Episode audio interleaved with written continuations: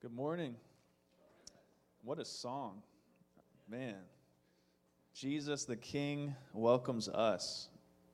Man, how many kings would welcome someone like me, someone like us? Um, and that wasn't a free welcome. He paid the price to welcome us. Um, and now we're free to welcome one another. So thank you for being here. Welcome to Grace Life Church. If I haven't met you yet, my name is Matt Carr.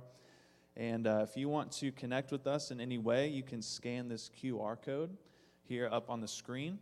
Um, through this code, you can find the, the scripture verse we'll be using today. You can um, find any community groups, any ways to connect. Um, you can also give through our church app, um, tithes and offerings if you wish to contribute to God's mission in that way.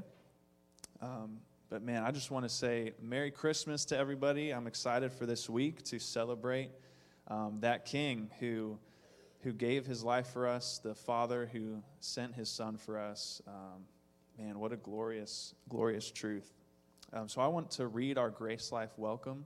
We read this each and every week. Um, if God welcomes us, then surely we can welcome one another. So I just want to read this to you guys this morning. To all who mourn and need comfort, to all who are weary and need rest, to all who feel worthless and wonder if God cares, to all who fail and need strength, to all who sin and need a Savior, to all who hunger and thirst after righteousness, and to whoever else will come, Grace Life Church opens wide her doors in the name of Jesus Christ and offers welcome. So Tommy will be preaching to us this morning out of Romans five. We're continuing our series in Romans. So I'm going to read the passage for us. If you want to turn there in your Bible or scroll there on your device, we'll be in Romans chapter five, verses twelve through twenty-one. And the Word of God says this. Therefore, just as sin came into the world through one man, and death through sin, and so death spread to all men because all sinned. For sin indeed was in the world before the law was given, but sin is not counted where there is no law. Yet death reigned from Adam to Moses, even over those whose sinning was not like the transgression of Adam, who was a type of the one who was to come. But the free gift is not like the trespass. For if many died through one man's trespass, much more have the grace of God and the free gift by the grace of that one man, Jesus Christ, abounded for many. And the free gift is not like the result of that one man's sin. For the judgment following one trespass brought condemnation, but the free gift following many trespasses brought justification. For if, because of one man's trespass, death reigned through that one man, much more will those who receive the abundance of grace and the free gift of righteousness reign in life through the one man, Jesus Christ. Therefore, as one trespass led to condemnation for all men, so one act of righteousness leads to justification and life for all men. For as by the one man's disobedience, the many were made sinners, so by the one man's obedience, the many will be made righteous. Now the law came in to increase the trespass, but where sin increased, grace abounded all the more, so that as sin reigned in death, grace also might reign through righteousness, leading to eternal life through Jesus Christ our Lord. This is the word of the Lord.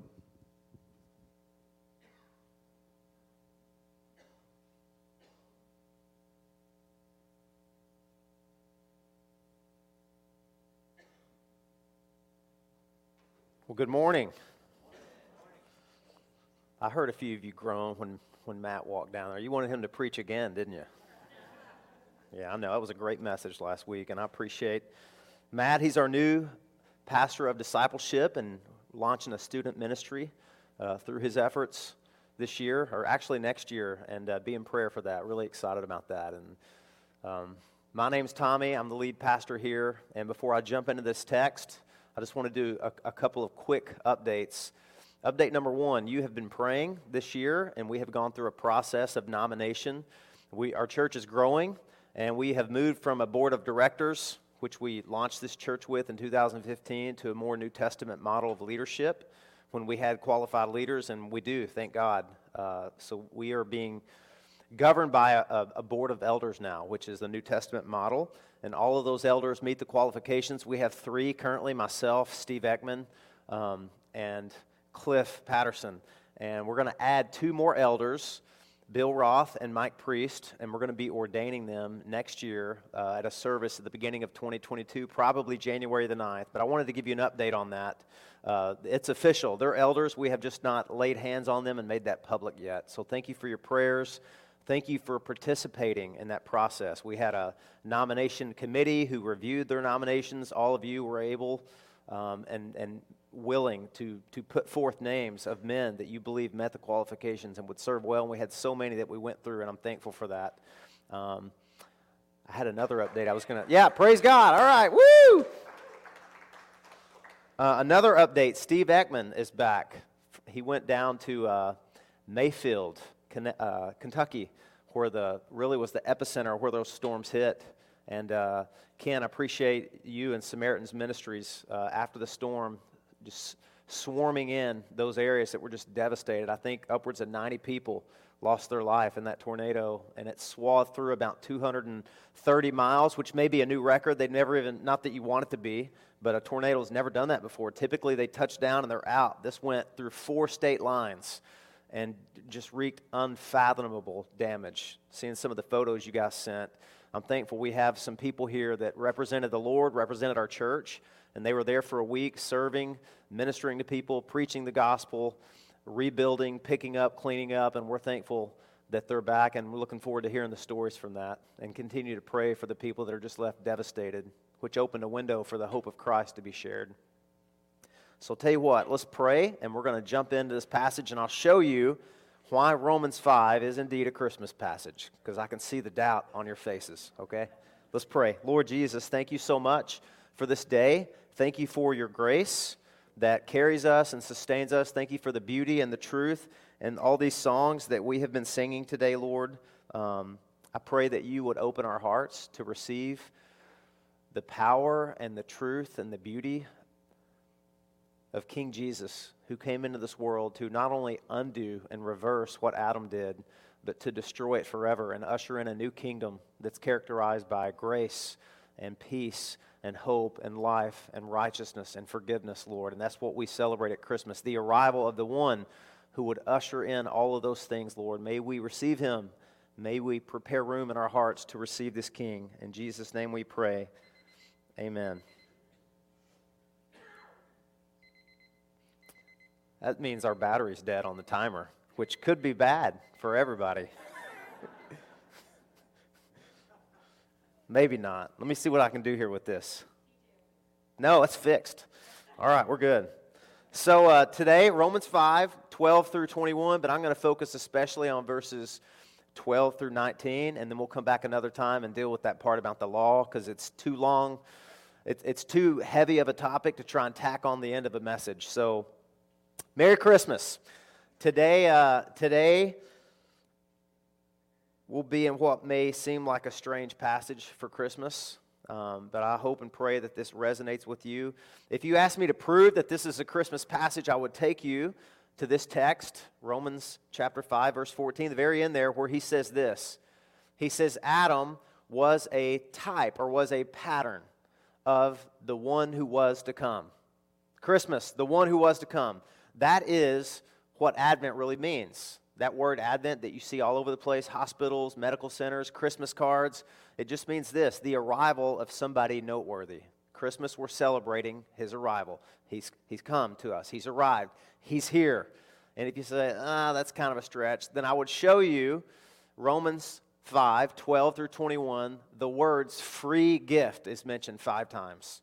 So is that enough? Is that compelling enough? The one who would come, and he brings a free gift. A free gift. In just three verses, five times he says that. So someone is coming, and he's bringing with him free gifts. I'm not talking about Santa Claus. I'm talking about Jesus Christ. So what good gifts, what free gifts is he bringing? That's going to be our outline today. We're going to see three. The title of this message is A Tale of Two Kings, okay? And we're going to see this second king, Jesus Christ. He brings us three gifts, and here they are. Number one, a better kingdom. Number two, a better king. And number three, an invitation to participate. So I want to give you a warning, okay? These three points that we're going to go through, there's good news at the end of them, but in the very beginning, we're going to have to wade through some heavy and dark stuff. Because listen, this entire letter that Paul wrote to the Romans thousands of years ago, he tells us the whole thing is about good news. It's about the gospel. That word in Greek just simply means good news. The good news about the rescue that Jesus Christ came to bring in. He came to rescue and restore all of his fallen creation, beginning with us, right? That's good news, but there's bad news you have to wade through to get to the bad news. You've got to look at it. You've got to understand it. You've got to let it settle in your hearts and minds so you're good and ready for hope. This reminds me of when Sarah and I lived in California, and I went there for four and a half years for seminary, and we were surrounded by families with young kids just like us. One day I was working on a paper, minding my own business, and this loud thud came on the door. Knock, knock, knock, knock. And I opened the door and looked down, and there's this little girl there, and her face is red and flushed. She's upset. And she gives this rehearsed speech. She says, "My mommy downstairs is hurt very badly, and she needs an adult." And I did what any man would do. I sent my wife downstairs. I said, "Honey, you better go see about that." And so Sarah went downstairs, and she said she walked into this scenario of a woman shaking her head, holding this bloody rug, or bloody rug, bloody rag over her hand. And she said, "I can't look, Sarah, I can't look." She said, "But it's bad." And Sarah said, "We've got to look. We've got to see how bad this is to see what we need to do." And Sarah said the blood was everywhere. So she said, the woman said, "I can't, I can't." And she said, "Well, look, we'll, we'll look together." And so she unwrapped that bloody rag. And I actually have a picture. No, I don't. I don't have a picture. I'm not going to show you that picture. Her finger had been severed. It had been cut off on the tip. And so Sarah knew, this is bad. We got to go to the E R. I'm going to take you right now. She drove her to the emergency room. So this, in a way, Romans five is like that little girl banging on the door and saying, there's bad news here. There's bad news, and we got to go look. We got to go look at it together, or we're never going to be prepped and conditioned for the good news. So that's what we're going to do together, okay? Point number one, a better kingdom. We live, here's the bad news, and I don't think you need a, a you don't need a crazy preacher to tell you this. We live in a broken kingdom. We exist in a fallen kingdom. I could say everyone's born into a fallen kingdom, but that wouldn't necessarily be true because some people are never born at all into this fallen kingdom. They experience it inside their mother's womb because there's forty to fifty million abortions that take place every year. Why is that? This passage will tell you why. That tells you why. In fact, this passage explains a lot. This passage gives us the backstory to this creation. If you were an alien, some of us, I wonder, right? If you were to just parachute into this universe and look around and say, oh my goodness, what happened? What in the world is going on here? There's wars, there's conflict, there's drama, there's death, there's deceit, there's nuclear weapons, there's sh- people are getting shot up to pieces, people are killing babies inside the womb, people can't get along. People are judging others by the color of their skin or what side of the tracks they're born on. What happened? And a human could say, Romans five, second half, read it, twelve to nineteen. That'll, that'll fill you in. This is, this is actually like, any Chronicle of Narnia fans in here? All right, a few. Great. I love it. It's one of my favorite stories. I love reading that to my kids. You know, most people, there's seven books in that series. You know, most people, they cheat. They start with The Lion, the Witch, and the Wardrobe, which is book number... Three? It's number two, right? You were close. Maybe I'm wrong. Maybe there's a real backstory. But the first book in that series is actually called The Magician's Nephew. Check it out. Do you know why? Because you will never understand how Narnia came into existence, why it's always winter and never Christmas, and why this white witch is going around looking for a son of Adam and a daughter of Eve. You're never going to understand that. You pick up hints of it. But you got to go back. You got to get the backstory, and The Magician's Nephew will give you that. And Romans five gives you that too. The Apostle Paul is a theologian, and he's the best kind of theologian. He's a historical theologian, and he's inspired. And he's taking you and I back into the Garden of Eden, and he's showing us, hey, look, this is the backstory. This is what knocked the world all out of balance. This is why what we see all around us has come into play. Death reigned. Who brought death into the world? Wouldn't you like to get your hands around their neck? Who did that? Because listen, Jesus created a perfect world, and he pronounced it good, good, good, good, and then he made us We're the crown jewel, man. We're the pinnacle of creation. And he said, very good. Everything's very good. Everything's as it should be in the world. There's harmony. There's peace. There's love. There's hope. There's joy. People to people. People to God. People to animals. People to the planet. Everything's in harmony. And then out of nowhere, death enters. Who let death in? God did not put death in his creation. He did not. You know, I hear people all the time, and I understand. People say, how could God let this happen? And usually what they mean is something horrible that's a threat to their livelihood, a terrible sickness, a disease, cancer. Why did this happen? Who did this? How could a good God do this? And the answer is, he didn't. He didn't do that. Who did? This is the backstory here, Romans five. What does it say? Verse twelve. Therefore, just as through one man, sin entered the world, and death through sin, and death spread to all men because all sin. I don't read anything in there about God doing that. We did that. God knew we would.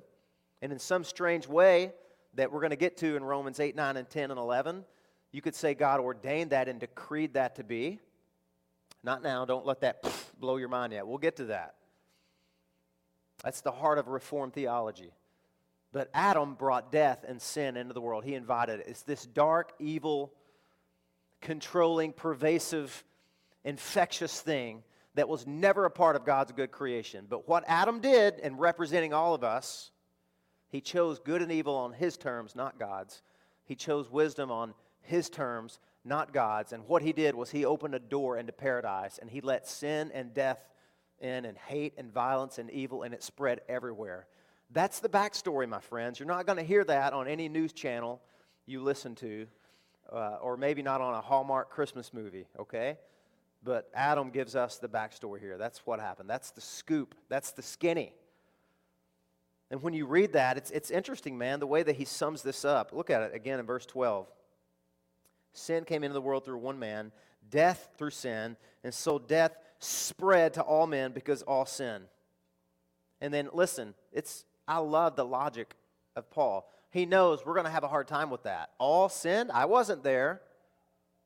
I didn't create Adam. I didn't elect him as my representative. Adam doesn't represent me, not my king, not my president, right? And God says, hang on a minute. I appointed him, and he was your perfect representative. Adam did what each and every one of us would have done had we been there. Will not the judge of all the earth do what's right? Yes, he will. You were represented well in the garden, meaning this.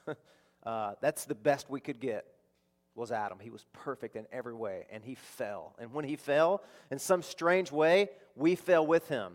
His action, we stood with him in front of that tree in some strange and mysterious way. We were united. The word one is used twelve times in this passage, and it means we're united. We were united with Adam. His action impacted us, right? We don't like that. We don't, but we can't deny the evidence of it. Paul knows he's inspired. He knows we're going to have a hard time with that. So it's almost as if he hits the pause button after verse twelve, and for three or four verses, he's thinking, you know, the people at Rome, they might not be straight on that. I better explain that. I better explain that to them. So he proves it. He says, look, you're going to see evidence of this, that you were represented and that what Adam did you were a part of. You see it everywhere, even in places where there's no law. That's what he says. Look at verse fourteen here. For sin indeed was in the world before the law was given, but sin is not counted where there is no law. He's saying, look, I know where there's no law, you're not responsible. You didn't know, right? But even in places and in times where there was no law, people still face the penalty for breaking law, which is what? Death. He says, verse fourteen, death reigned from Adam to Moses, even over those whose sinning was not like the transgression of Adam, who was the type of one who was to come. What's he saying? He's saying there were people who sinned, not like Adam, who did it consciously, willingly. He knew what he was doing. He made a choice. There are people uh, who sin not like that, children. And why are babies who are never born and never make a conscious decision in their life, why are they a part of the penalty for sin? Like abortion, think of abortions. Why is that? Paul is proving original sin. Have you ever heard that that word. Original sin is not a sin that's unique. Oh, that's original. Never seen that one before. That's not what he's talking about. That's not what that doctrine means. That's not what theologians mean. Original sin is talking about the effect and the impact that Adam's action had on all of us. That's what original sin means. And he says, death reigned, and it spread everywhere. I mean, you can see this in Genesis five. This is just three or four chapters after creation, and what do you read there? And he died, and he died, and he died, and he... What happened? You go back a few chapters, and you see what happened. This event ushered all of that in, and it spread everywhere. There, there's a, there's a show on Netflix that Sarah and I watched recently. It's so riveting. Uh, it is about November eighth, twenty eighteen, a very small fire in California, in the Sierra Nevada, uh, California area. A very small ground fire caused by an electric cable that fell turned into the deadliest and the biggest wildfire in all of California's history. Uh, and here's why, because the conditions were perfect that morning for this fire to spread. In fact, there's a Google image that was captured. It started at, at a place dozens and dozens and dozens of miles uh, from a city called Paradise. And there were, there were gale force winds up to seventy-two miles an hour. It was an unseasonably dry time, no rain. It was a drought. Um, so seventy-two mile an hour winds, this drought, and this little campfire started, or uh, excuse me, a campfire road, this little ground fire started. And there was a place called Paradise, dozens of miles away, and it was surrounded by these ponderosa pine trees. And in no time flat, that fire spread all the way to Paradise. And it trapped all the people that were living there, and hardly any of them could get out. It's, there were only twenty-six thousand people there, but eighty-five people died. ninety-five percent of the buildings in that little town were destroyed. ninety percent of the homes were destroyed. It was just left empty, and, and it just looked, it's terrible. Uh, what struck us, what struck us whenever we watched that documentary was actually uh, a few things. Number one, how quickly the fire spread. And number two, how deadly and all-consuming that it was. Here's a few quotes from that documentary from firefighters and from citizens. They said there was nowhere else to go, mass destruction everywhere. One firefighter said, extremely rapid fire spread, resistant to control. I don't know if we're going to get out. Doesn't that sound spiritually like what happened? That one event way back in history that happened right there in Paradise. Uh, it took four hours for that town to be destroyed after that fire started. They said the fire was going faster than uh, one hundred yards per second. That's a football field. One second, the fire spread. Embers shot up into the air and would jump over valleys and hit the next town. They couldn't stop it. It spread everywhere, and it brought with it death and destruction and consumption. And that's exactly what happened when you read Genesis, and Paul is telling us here. Death spread everywhere. This is a terrible kingdom that we're a part of. We see it all around us. Sometimes you can see it visually in a way that's so stunning. Recently, I went with my uh, my father-in-law and my brother-in-law. We were deer hunting, and uh, we went to Andersonville, Georgia. It's like five and a half, six hours away. And I didn't know this, but that was uh, that was Fort Sumter. Is that what it's called? Fort Sumter in the Civil War. That was that was one of the was the biggest prison camp for for Union soldiers. There were up to forty-five thousand prisoners there at one time. Can you imagine that? forty-five thousand people from one side of the war are held prisoner here, right? And conditions were so terrible. It was a winter. There was not enough food to go around. Disease was spreading. So over thirteen thousand of those prisoners died. And the tombstones, when you drive onto the property, it's staggering. It's overwhelming. You have these white tombstones that just have numbers, and they go up to thirteen thousand. They're everywhere. And I just thought when we were there, this is so interesting. I'm always thinking of, you know, sermons and illustrations because I'm a desperate man. And I was thinking, here you have three different things going on at once here, or two at the very least. You have you have this uh, this war. War was here. Two people uh, that were part of these United States of America. Just think about that. Somebody was asked to raise up an army to invade their own country. Isn't that crazy? Civil. Why does civil war even happen? Genesis three, Romans five tells you why. But not only that, you have all. So you have war, conflict, and then you also have this, this visible reminder of death. thirteen thousand tombstones, man. It's just an ocean of death everywhere. It just reminded me of this passage. But look, let's be honest, man. You don't, you don't just have to look around you to see this. The tornadoes that took ninety lives last week, or heart disease, I read, is one of the number one killers. Up to eighteen million people every, people every year die from strokes and, and heart failure. Um, you don't have to just look around. You can just look within and see this fallen, broken kingdom that we're a part of. Now, this is where I meddle a little bit, and I get, get in your kitchen, because I want this to resonate with you. It's easy to go to a seminary and say, yep, Romans five, but let's look within. Why are we so insecure? People are like, I'm not insecure. Okay. I am sometimes. I've told you why. If somebody gives you a text, sends you a text, and it says, we need to talk right away. Are you like, man, that's awesome. Let's have lunch, man. I, we next week, if we have time to work it in. Are you like me? I want to meet right now. If something's wrong, I'm not okay. I got to know what it is. It bothers me. I lose sleep over it. And I'm just, I'm just telling you, you got an insecure pastor. I'm working on it. The gospel's going down into those places where, where I need good news to hit me. But I get radically insecure sometimes. Why do we second guess things? Why do we talk too much?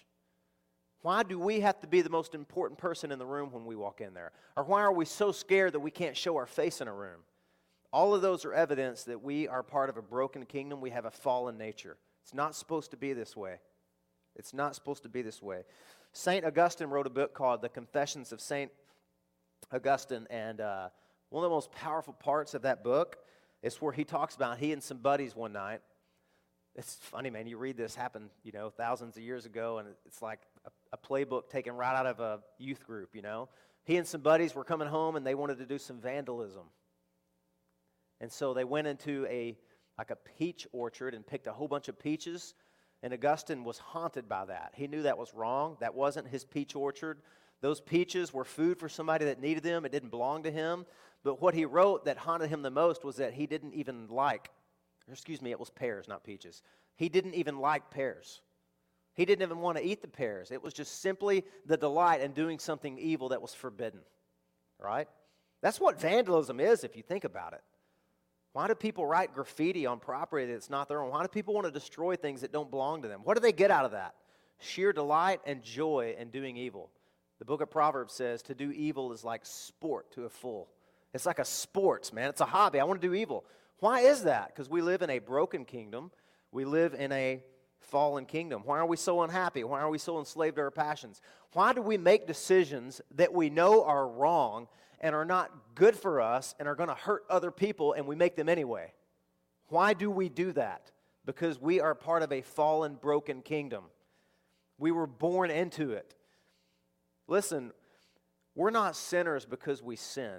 We sin because we're sinners. It's part of our nature. I know that there's psychologists and sociologists that will contest that, like Roger. Rogerian theory says man and women are basically good. We're born free, and we're shackled and chains by our environment. But you got to ask yourself, who made this environment? Talking about the people and the social structures and the hierarchies that constitute this environment. Who's responsible for that? We are. So if we're born free, you would think that somebody would escape this corruption. Go and find that person for me, please. Are they here? Did any of you escape corruption? Because you need to be up here. I don't, right? No, Paul's already given us this devastating look at humanity, right? There are none righteous, no, not one. All have sinned and all have fallen short of the glory of God. That's an archery term. Hamartia, we missed the mark, we failed. In fact, it's interesting, man. This passage, there are nineteen different different uh, places where he uses a word for sin here. The word sin is used nine times. The word transgression is used. The word trespass is used. We know what that means. We don't need an English lexicon to figure that out, or Greek lexicon, do we? Trespass, what's that mean? You you crossed you crossed somewhere that you were unwelcome. You weren't supposed to go. That's what Adam did. He trespassed.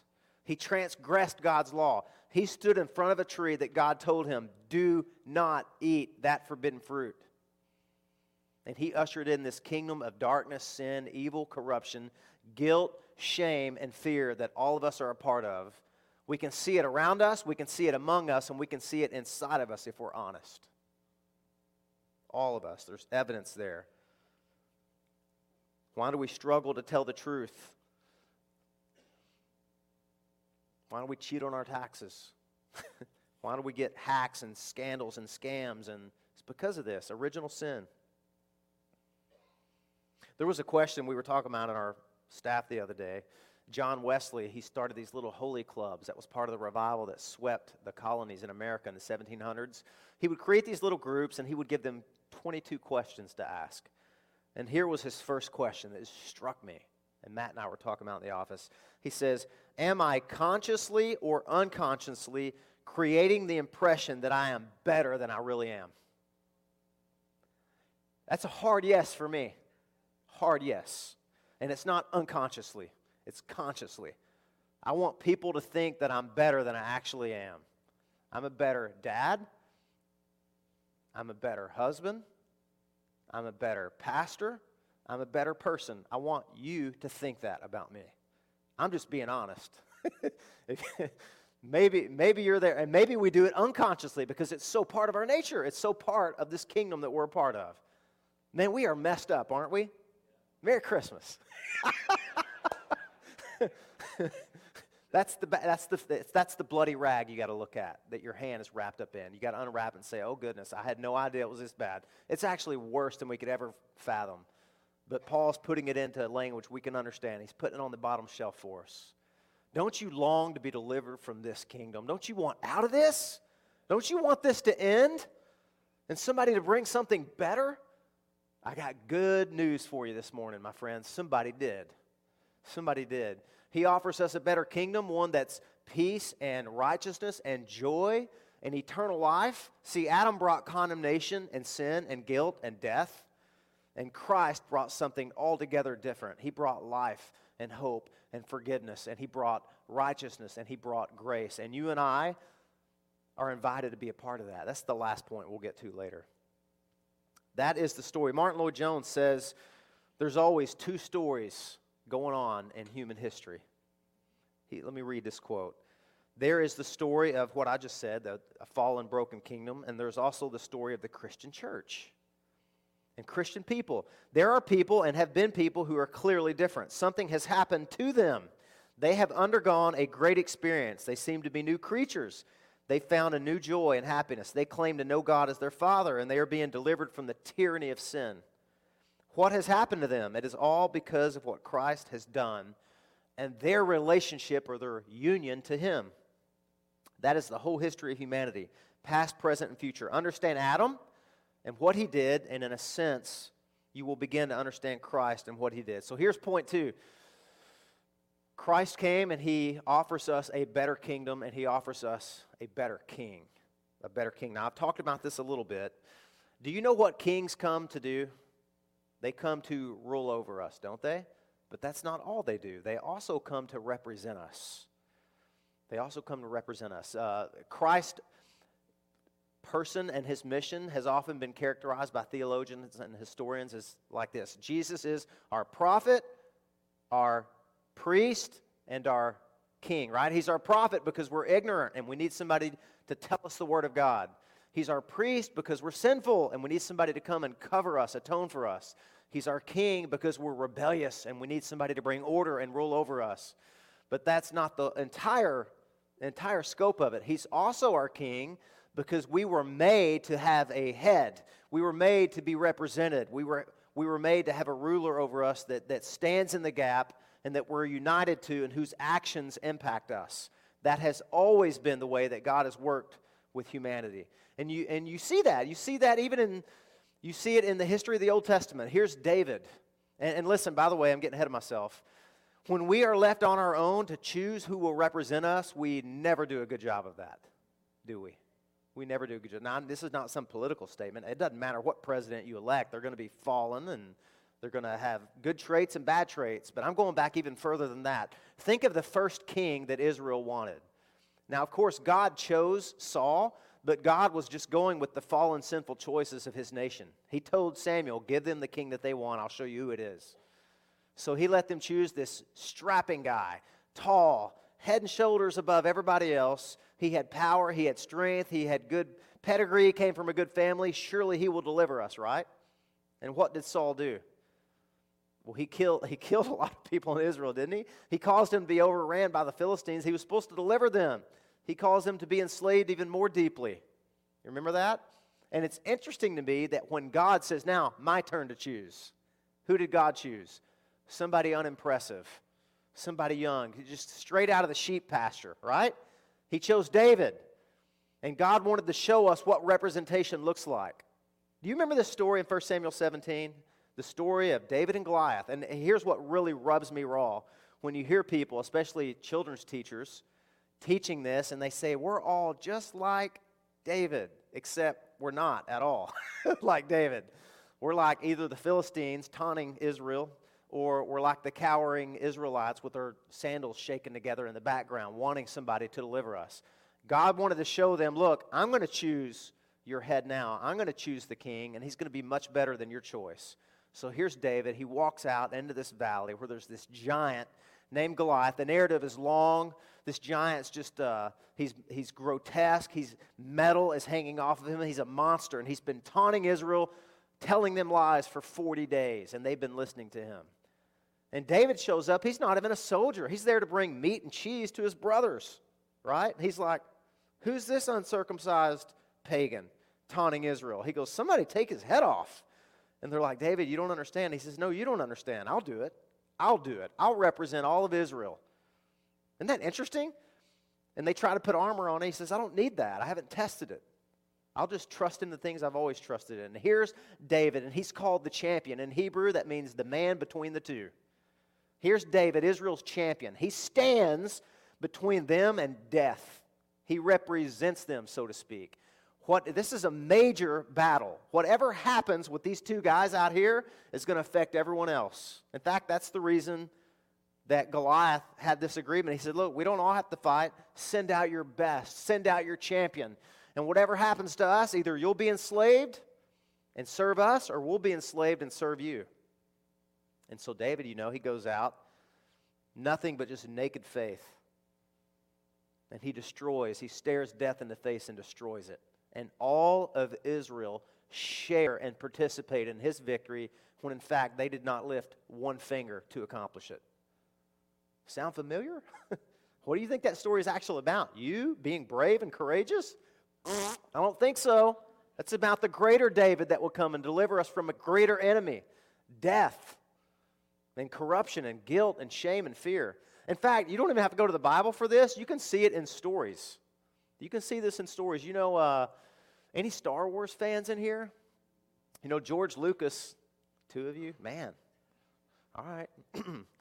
uh, you know, George Lucas wrote that, and he said, really, episodes four, five, and six are all about the story of two Skywalkers, a tale of two Skywalkers. The first Skywalker, Anakin, who was tempted by the evil dark force, and he gave in. He didn't resist. He gave in, and he brought into the galaxy death and destruction, right?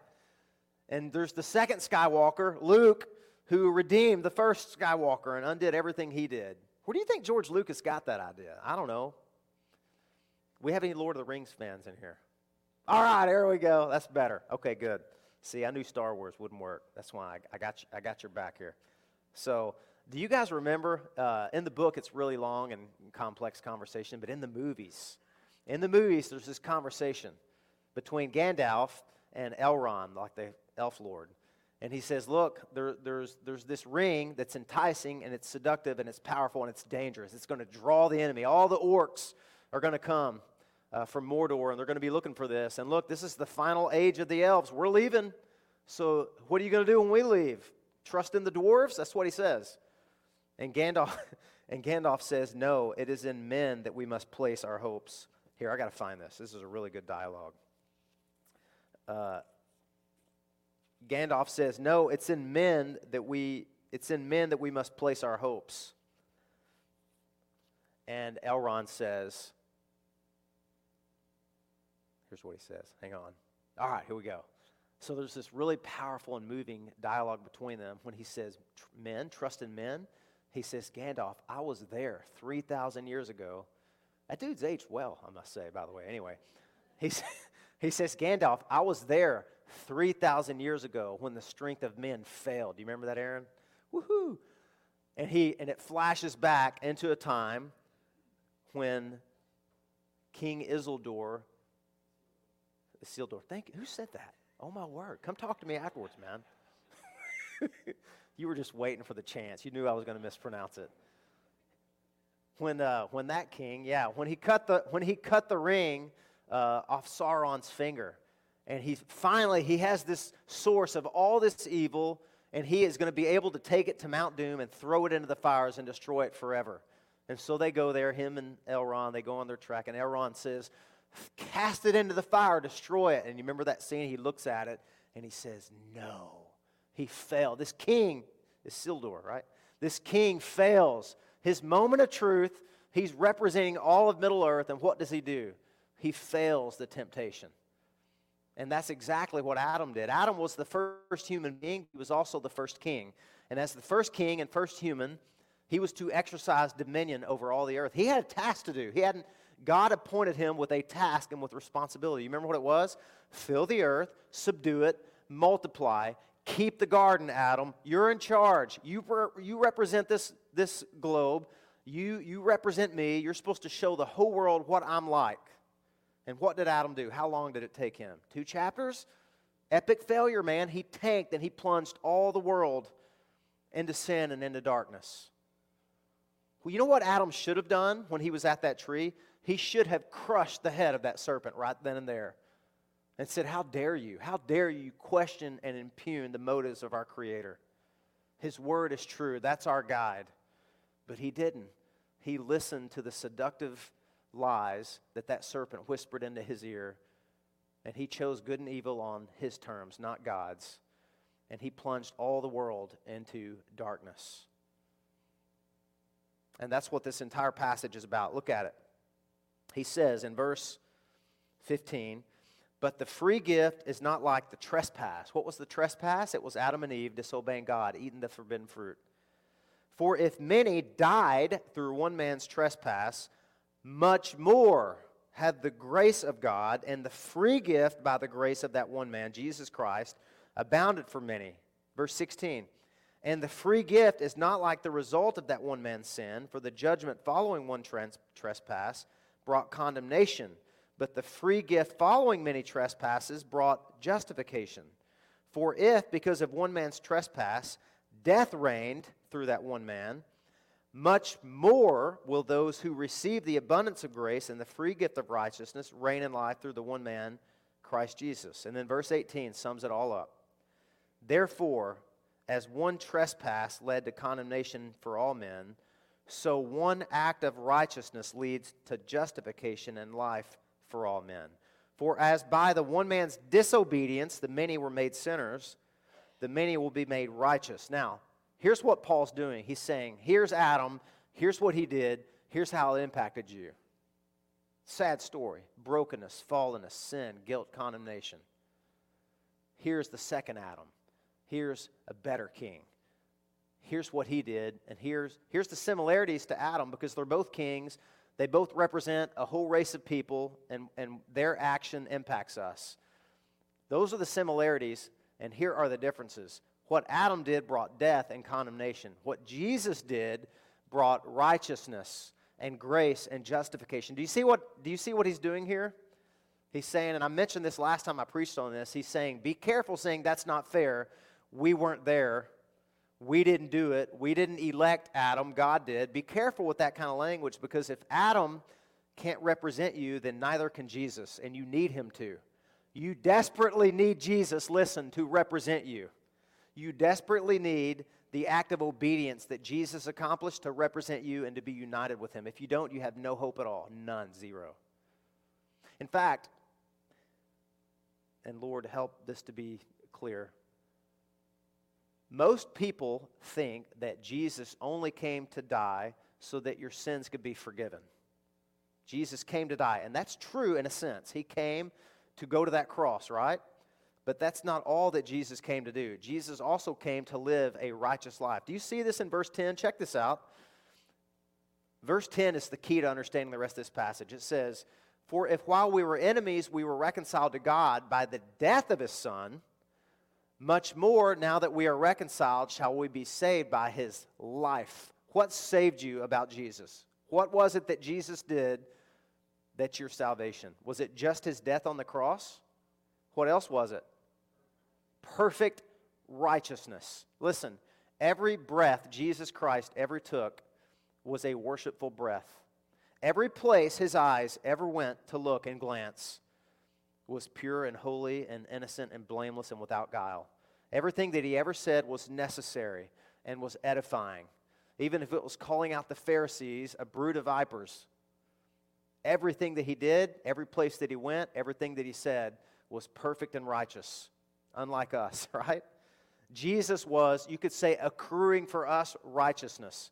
This is uh, what theologians call, there was there was the passive obedience of Christ, where he went to the cross and he died. He was obedient to the point of death, even the death of the cross. But there's also what's called the active obedience of Jesus, and that's his perfect life. As a ch- Jesus had a perfect childhood. He had a perfect adulthood. Everything that he did and said and think was perfect and righteous, and he represented you and I when he did that. We get that righteousness. When it says in, in verse eighteen here, the one act of righteousness, uh, that's like a comprehensive term. It's not that there's just one thing that Jesus did that's righteous. It's everything comprehensively that Jesus did. It's like this package deal, okay? This package of righteousness that you and I were not able to secure for ourselves. It's a free gift. Anybody need it? Anybody willing to unwrap that bloody rag and see you need this? You need this, and no other king can offer this to you. Only one.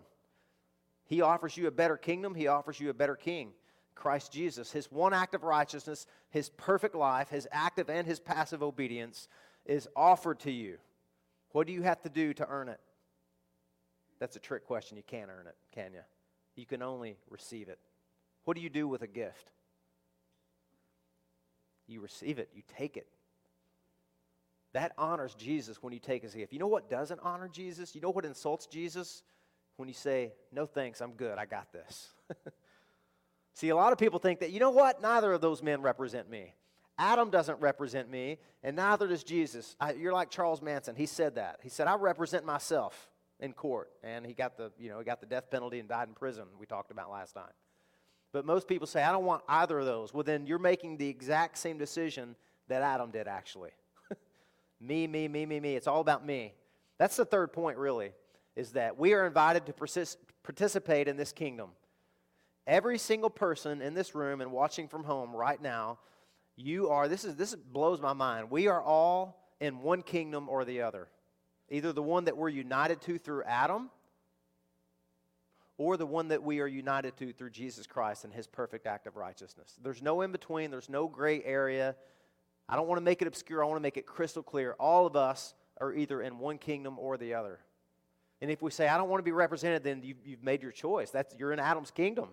You were born in Adam's kingdom. His kingdom was one of choosing your own way, going your own way, transgressing, stepping over the bounds, missing the mark. That's Adam's kingdom. That's his gift to you. It's a terrible Christmas gift, isn't it? You, re- you don't do anything to receive it. You're in that kingdom. You're united. You don't want to be in that kingdom. You want to be out.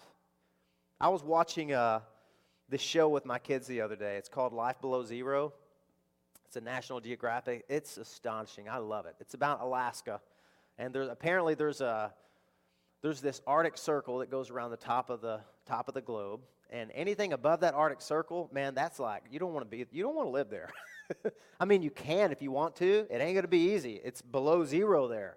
One guy, uh, my son Jackson really likes this guy. He lives sixty-two miles north of the Arctic Circle, where it's like thirty, forty, fifty degrees below zero.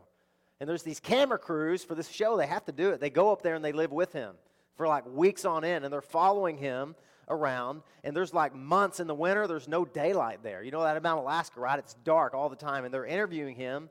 And I'm starting to hear this guy. I'm starting to hear themes. And he says, he says, uh, I do what I want up here. I eat when I want to eat. I sleep when I want to sleep. I work when I want to work. I don't have to answer to anybody but myself. And then he says at another time, he says, this is actually my church. And I was reading about this guy. He's like twenty-nine years old, and eventually he opted out of being on the show. Do you know why? he said, I don't want those camera crews up here telling me what to do. Because they will, you know. If you get thousands of dollars for being in a miniseries documentary, they're going to tell you what to do and interview you and make you say things you don't want to say. But I thought, you know, I'm not dogging. I love the show, and I get it. I mean, some people would move that far so that nobody tells them what to do. They're on their own, right? I get it. I get it. It's peaceful. It's really cold, but it's worth it. But aren't we really all just a little bit like that? This is my kingdom. I don't answer to anybody. I will live life on my terms. I'll do what I want to do, when I want to do, why I want to do. Well, you're in Adam's kingdom. Are you enjoying it? How's life on your terms working out for you? How's that going for you? Because, man, God sometimes has to break us and show us you're in a broken kingdom and you're represented by a broken king. And God is standing here saying, don't you want to trade? Don't you want this kingdom? Don't you want this king to represent you? He has. All you have to do is receive it. Paul will say that a little bit later in Romans ten. He says, if you confess with your mouth that Jesus is Lord, that's another way of saying, I want this king to represent me. If you confess with your mouth that Jesus is Lord and you believe in your heart that God raised him from the dead, you will be saved. You will be rescued. You'll be delivered from this sin and condemnation and guilt and shame and fear and death. And I love that about this passage. It, it puts these two kings up next to each other and says, which one do you want to represent you? Can I ask you a question? Do you know how irrational and unreasonable sin is? Why wouldn't you want Jesus to represent you? Look what he did for you. He offers you peace, forgiveness, joy that is unassailable, eternal life.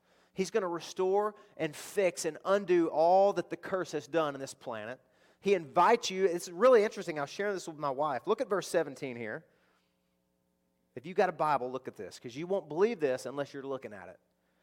For if, because of one man's trespass, death reigned, okay, death reigns in this kingdom through that one man, much more will those who receive the abundance of grace and the free gift of righteousness reign in life.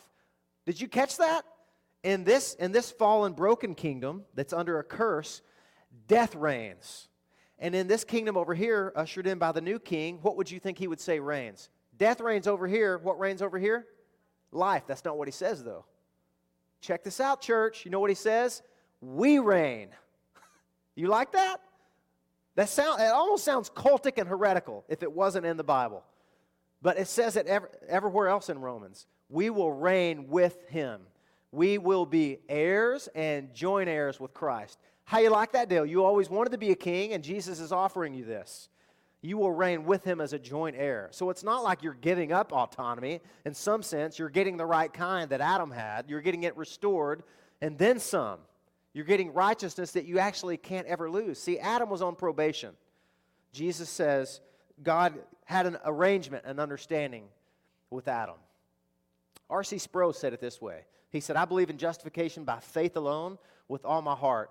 He said, and at the same time, you have to know this. You are saved by somebody's works. You're saved by grace alone, through faith alone, and Jesus alone. But listen, you're also saved by somebody's works. Whose works are you trusting in to save you? That's the question. Yours? Adam's?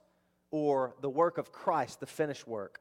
Jesus comes and he does what Adam could never do. And that's what really Paul is comparing and contrasting here. There's this beautiful comparison. If you read this passage and you think of Adam. Adam was in a garden, right? And he was faced with a choice and he failed. Jesus was in a garden.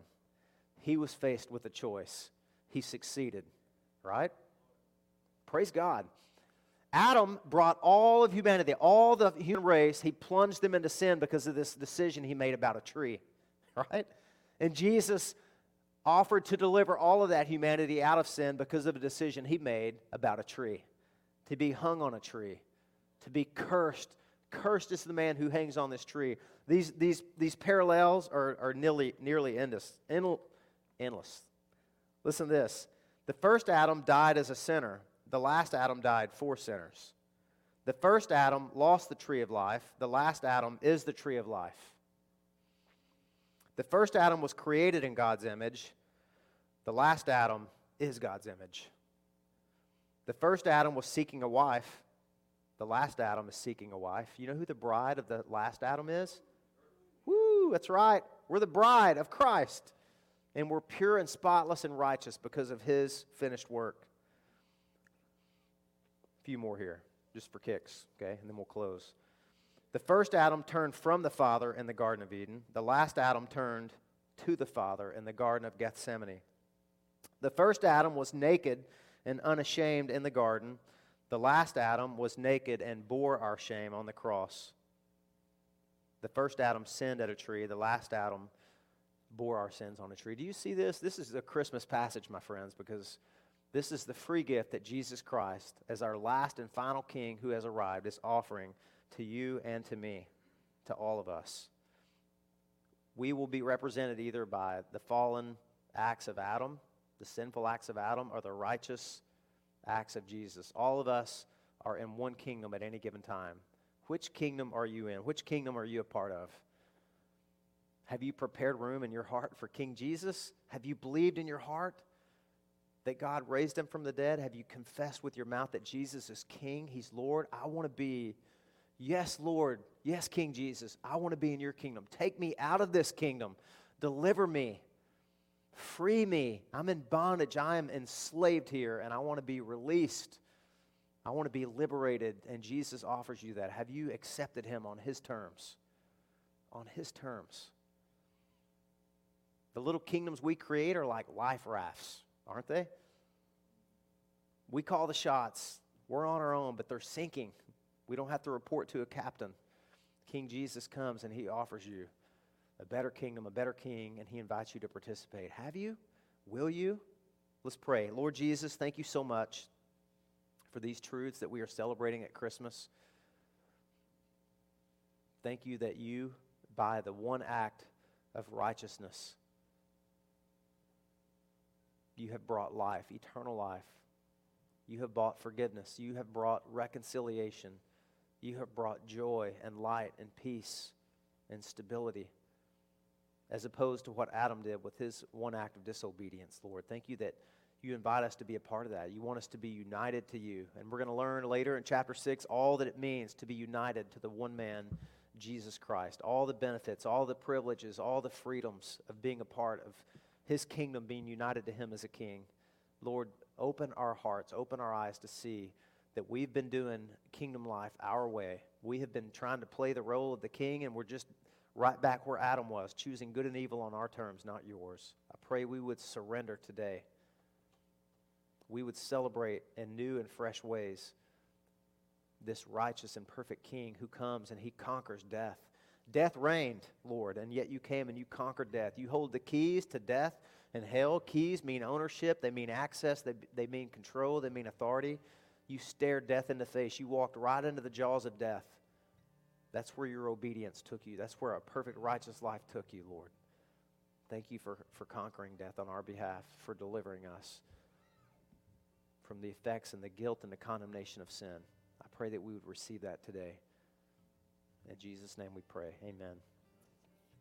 Well, we're going to have our song of reflection now, and I want to invite you to just ponder what you heard. Receive Jesus Christ, your King. Don't leave this place without being in his kingdom.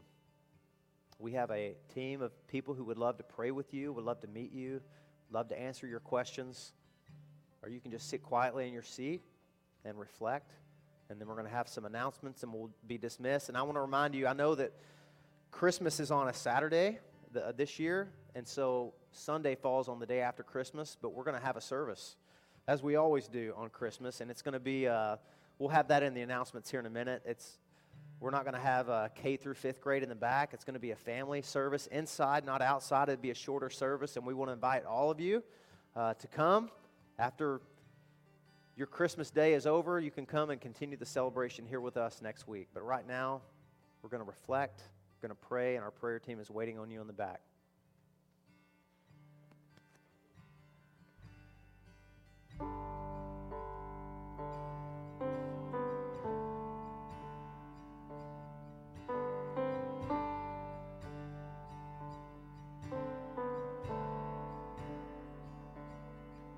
Amazing grace, how sweet the sound that saved a wretch.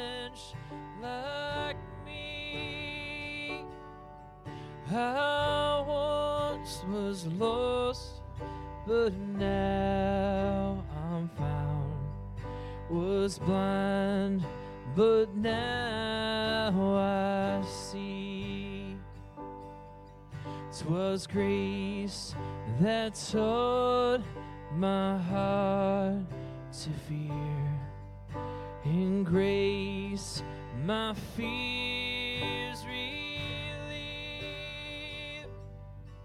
How precious did that grace appear the hour I first believed. My chains are gone, 'cause I've been set free. My God, my Savior has ransomed me.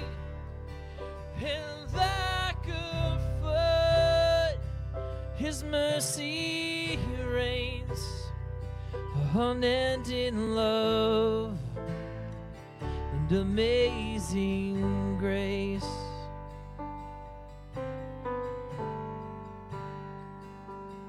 The Lord has promised good to me. His word, my hope secures. He my shield and fortune be, as long as life endures. My chains are gone, 'cause I've been set free. My God, my Savior has ransomed me. And like a flood, Your mercy reigns. Unending love, amazing grace.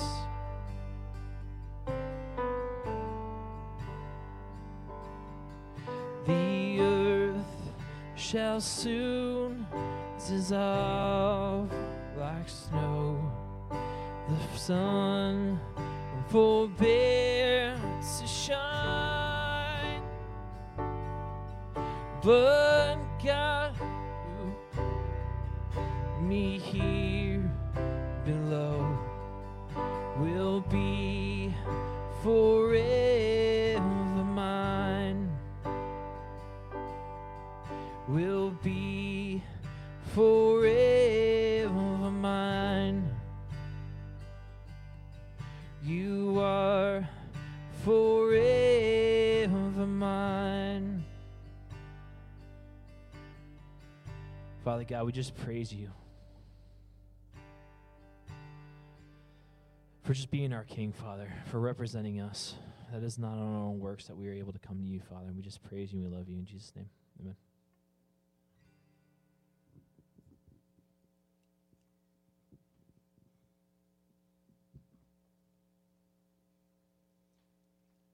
Was going to pull an audible, and I was looking for Matt to see where is he. Maybe he can do the announcements because I'm I'm about to cry. um, and you know what? Look, he's not sitting there, so that just shows me the Lord must just want me to cry in front of everybody, right? But maybe I was just thinking that song made me think maybe it's a hard season for you. Maybe you've lost a loved one. Cling to the hope. You have to keep telling yourself the gospel over and over and over again and let your emotions catch up to the truth. So I don't know if that's, maybe that's just for me today. I lost my dad in August, but maybe it's for you. Keep clinging to Christ. But you know what's cool? He's the one clinging to you. Okay? We have some announcements, but I feel like we've had church. Let's just go home. Let's just go home. Uh, the giving tree. It's not too late. If you forgot your gifts, bring them next week. And and truth be known, it's it's never too late. Even if you brought something, you know, on any given Sunday and give it to me, I'll make sure they get it at the school, okay? So um, bring shampoo, conditioner, anything. Uh, any personal hygiene items are great. Um, I noticed that somebody brought granola bars and, and stuff like that. Awesome. That wasn't on the list, but guess what? Um, th- these kids need to eat, right? If you had teenagers, you know how much uh, teenagers eat. So whatever um, is in your heart to bring, that would be awesome. All right. Family style worship.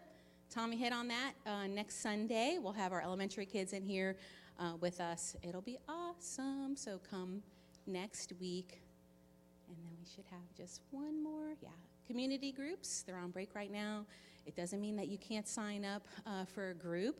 You can continue to, to sign up, and then we'll um, start back up the week um, of the first week of the year. January second, we'll, we'll start those groups again. All right, will you guys stand with me? Let's say our charge together.